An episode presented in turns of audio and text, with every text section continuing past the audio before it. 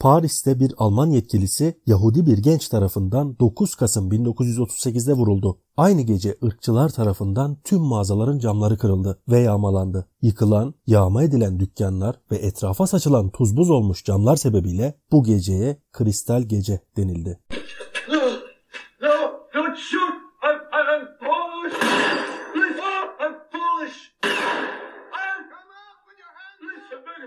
Evet kıymetli dinleyenler, dünyada insanlığa olan inancın kırıldığı, tarihin en büyük soykırımı olan Nazi Almanyası'nın Yahudilere yönelik gerçekleştirdiği kıyıma giden yol nasıl açıldı buna bakacağız. Şimdi soykırımın biraz öncesine 1933'te Nasyonel Sosyalistlerin Hitler önderliğinde iktidara geldiği döneme gidelim. Sonra da soykırıma giden yolun temel taşlarından olan resmi tabirle Kasım pogromu olarak andığımız Kristal Gece olayına bakalım. Nazi propaganda mekanizması Almanya'nın 1918'deki yenilgisinin müsebbibi olarak Yahudileri hedef alıyordu. Bu argüman yenilgi sonrası ortaya çıkan yoksulluğun faturasını yine aynı kesime yansıtarak bir iç düşman yarattı. Organize halde etnik saldırılara başlandı. Hitler önderliğindeki Naziler daha iktidarlarının ilk aylarında Yahudi dükkanlarına karşı boykot çağrısı yaptılar. Nisan ayında çıkartılan yasayla Yahudiler devlet görevinden uzaklaştırıldı. Temmuz ayında vatandaşlığa kabul edilenlerin vatandaşlıkları iptal edildi. Takip eden yıllarda Yahudilere yönelik ayrımcı pek çok yasa daha çıkarılacak. 1933 ile 1938 arasında Alman otoriteleri bütün kurum ve işletmeleri arileştirme çabasına girişti. 1935 yılında ilan edilen ve Hitler tarafından imzalanan Nürnberg yasaları Alman ve Alman olmayanları sınıflandıran, ari ırktan olanlarla olmayanların evlilik ve diğer münasebetlerini engelleyen, özetle gerçek vatandaşların yalnızca damarlarında Alman kanı taşıyanlar olduğuna dair yasa çıkarıldı. Böylece ülkede ari ırktan olmayan herkes düşman ilan edildi. 1938 yılına gelindiğinde ülkenin her yerinde Yahudiler giremez levhaları yayılmaya başlarken aynı yılın Ağustos ayında çıkarılan bir yasayla Yahudi olduklarını gösteren bir kimlik taşımaları zorunlu kılındı. 8 Kasım 1938 günü kolektif cezai yaptırımlar uygulanmaya başlanmıştı artık. Gazete ve dergilerinin yayından kaldırılması, çocukların Aryan okullara katılmasının engellenmesi ve tüm kültürel faaliyetlerinin yasaklanması da bu yaptırımlar arasındaydı. 1938 yılının 9 Kasım'ı 10 Kasım'a bağlayan gecesinde ise o güne dek yaşanan en kapsamlı saldırı gerçekleşti. Evet, Kasım kıyımında ne yaşandı, nasıl gerçekleşti ona bakalım. Wear the fucking coat!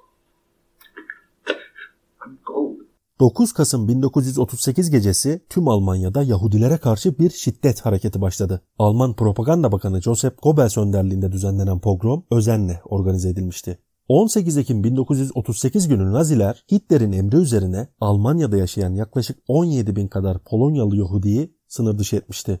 Bu kişilerin geride kalan tüm mallarına ise Naziler el koyacaktı. Sınır dışı edilen bu insanlar Polonya'ya sokulmadı. Çaresizlik içinde iki sınır arasında sıkışıp kaldılar. Çocuklar ve yaşlılar başta olmak üzere çok sayıdaki kişi hastalık ve açlık nedeniyle iki sınır arasında yaşamını yitirdi. Bu trajediyi yaşayanların arasında kendi ailesinin de bulunduğunu öğrenen ve Paris'te yaşamakta olan 17 yaşındaki bir genç Paris'teki Alman Büyükelçiliğini basarak karşısına çıkan ilk kişiyi konsolos yardımcısı Ernst von Rath'ı vurdu.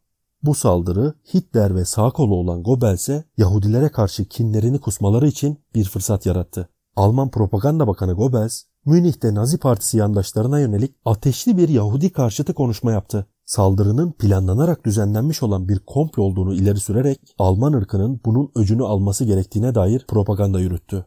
Nazi provokatörlerinin de halkı kışkırtması sonucu 1938 yılının 9 Kasım gecesi Almanya'da organize kanlı saldırılar başladı ve 10 Kasım günü ülkenin her yerine yayıldı. Pogrom gecesi ve takip eden birkaç günün sonunda yüzlerce Yahudi öldürülmüş, binlercesi ağır yaralanmış, 7500 iş yeri yağmalanmış, 177 sinagog ateşe verilmişti.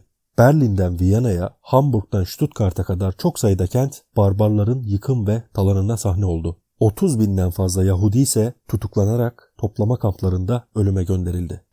Yes, he Polish. Evet, Kasım pogromu birçok tarihçi tarafından Holokost'un başlangıcı kabul edilir. Zira o güne kadar süren ayrımcılık ve zulmün yapısı değişmiş, ekonomik, siyasi ve toplumsal kısıtlamalar yerlerini fiziki saldırılara, tutuklanmalara ve cinayetlere bırakmıştır. O güne değin sürdürülen ayrımcı, antisemitist propaganda ve yasaların e, fiziki saldırılara dönüştürülerek sürdürülmesi için gerekli meşru zemin hazırlanmıştı. Pogroma karşı Almanya içerisinde yeterli tepkinin oluşmaması da bu süreci daha da kolay hale getirdi. Kasım pogromu sonrasında Naziler 1945 yılına kadar toplamda 11 milyon insanı sistematik bir şekilde işkence ederek öldürdü. Öldürülenlerin 6,5 milyonu Yahudiydi. Sinti ve Romanların, zihinsel ya da fiziksel engellilerin, sosyalistlerin, komünistlerin, savaş karşıtlarının, Yehova şahitlerinin, eşcinsellerin ve Nazi destekçisi olmayan 4,5 milyon insanın daha öldürüldüğü Holokost önemli insanlık dersleri verdi. İnsan Hakları Evrensel Beyannamesi'ne ilham oldu. Birleşmiş Milletler 27 Ocak 1945 yılında Sovyet ordusunun Polonya'da bulunan en büyük Nazi toplama ve imha kamplarından biri olan Auschwitz'i kurtarma tarihinden ilhamla 27 Ocak gününü Holocaust kurbanlarını anma günü ilan etti. Please. Polish. He's Polish. Dönemin tarifsiz acılarını biraz olsun hissetmemizi sağlayan ve e, yaşanan vahşeti gözler önüne seren değerli sinema filmleri var.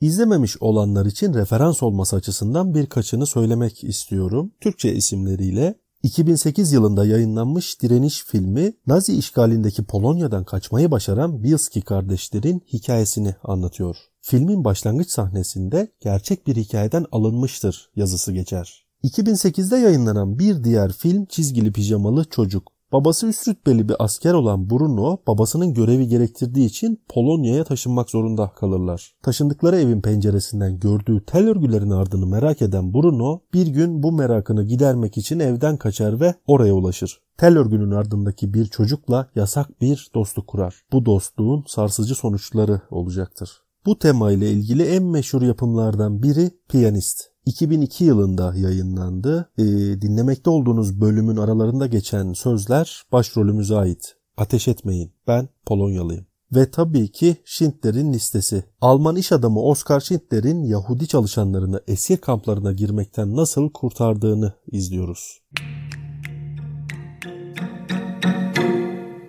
Tarihte bugün 5 Eylül 1698 Rus Çarı 1. Petro ülkesini batılılaştırma çabalarının bir parçası olarak din adamları ve köylüler dışında sakal bırakan her erkeğe özel bir vergi yükümlülüğü getirdi. 5 Eylül 1938 Mustafa Kemal Atatürk vasiyetnamesini yazdı. 5 Eylül 1945 Türkiye'de çok partili döneme geçişin ilk partisi olan Milli Kalkınma Partisi kuruldu. 5 Eylül 1960 Muhammed Ali 1960 Roma Olimpiyatlarında altın madalya kazandı. 5 Eylül 1973 Devlet Film Arşivinde yangın çıktı. Atatürk'ün tek kopyalı filmleri yandı. 5 Eylül 1991 Nelson Mandela Güney Afrika'da başkan seçildi. 5 Eylül 2012 Afyonkarahisar'da bulunan askeri depoda meydana gelen patlamada 25 asker hayatını kaybetti.